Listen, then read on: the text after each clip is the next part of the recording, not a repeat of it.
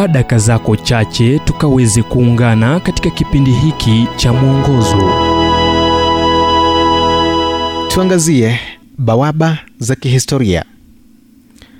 Kitabu cha Mithali mlango wa tatu mstari wa tano hadi sita. Mtumaini Bwana kwa moyo wako wote, wala usizitegemee akili zako mwenyewe. Katika njia zako zote mkiri yeye, naye atayanyosha mapito yako. Kwa wakati mwingine bawaba za kihistoria huwa ndogo sana na hata kutokana na vitu visivyo muhimu. Chukua kwa mfano kitambaa kidogo sana kutoka kwenye zulia kilichojitokeza kwenye uchafu uliokuwa kwenye jengo kubwa ambalo halikuwa na paa nchini Iraq kilimdhihirisha Saddam Hussein, rais wa Iraq. Kipande cha kamba mikononi mwa kundi lililokuwa na hasira kilipelekea kifo cha mtawala wa kimabavu wa Italia Benito Mussolini mwaka 1945 alipojaribu kutorokea Switzerland. Kwa kundi kubwa sana la manowari 130 za kivita na raia elfu 30 wa Uhispania ulikuwa upepo mkali ulioelekeza kundi hilo kwenye miamba ya pwani ya Ireland na kuokoa kundi la Uingereza, kisa kilichotokea mwaka 1604. Je, unaviona visa vidogo ambavyo vinatumika kama bawaba za kihistoria, tukio la kibahati au mkono wa Mungu mnyamavu na wenye nguvu unavyoelekeza matukio ya kihistoria? Mtunzi wa Zaburi aliandika, bali Mungu ndiye ahukumuye, humdhili huyu na kumwinua huyu.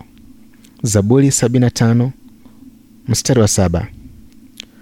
Kisha unaona mkono wake badala ya mtazamo wa kisadfa ambao wengine hutumia kuwajibikia matukio ambayo hutengeneza historia ya ulimwengu. Ukweli ni kuwa historia mara nyingi huambatanishwa na vitu vidogo vidogo ambavyo mara nyingi havitambuliwi. Ni hivyo pia katika maisha yetu: urafiki, mlango uliofungwa, tendo zuri, shauri ambalo limewaziwa sana, yaweza kutuma katika mwelekeo tofauti ambao baadaye unatambua kuwa tukio la kiuamuzi katika kale yako. baoba ndogo ni msukumo laini kutoka juu. Mungu anapoongoza maisha yako, akikulinda, akikuongoza na kukuonyesha njia.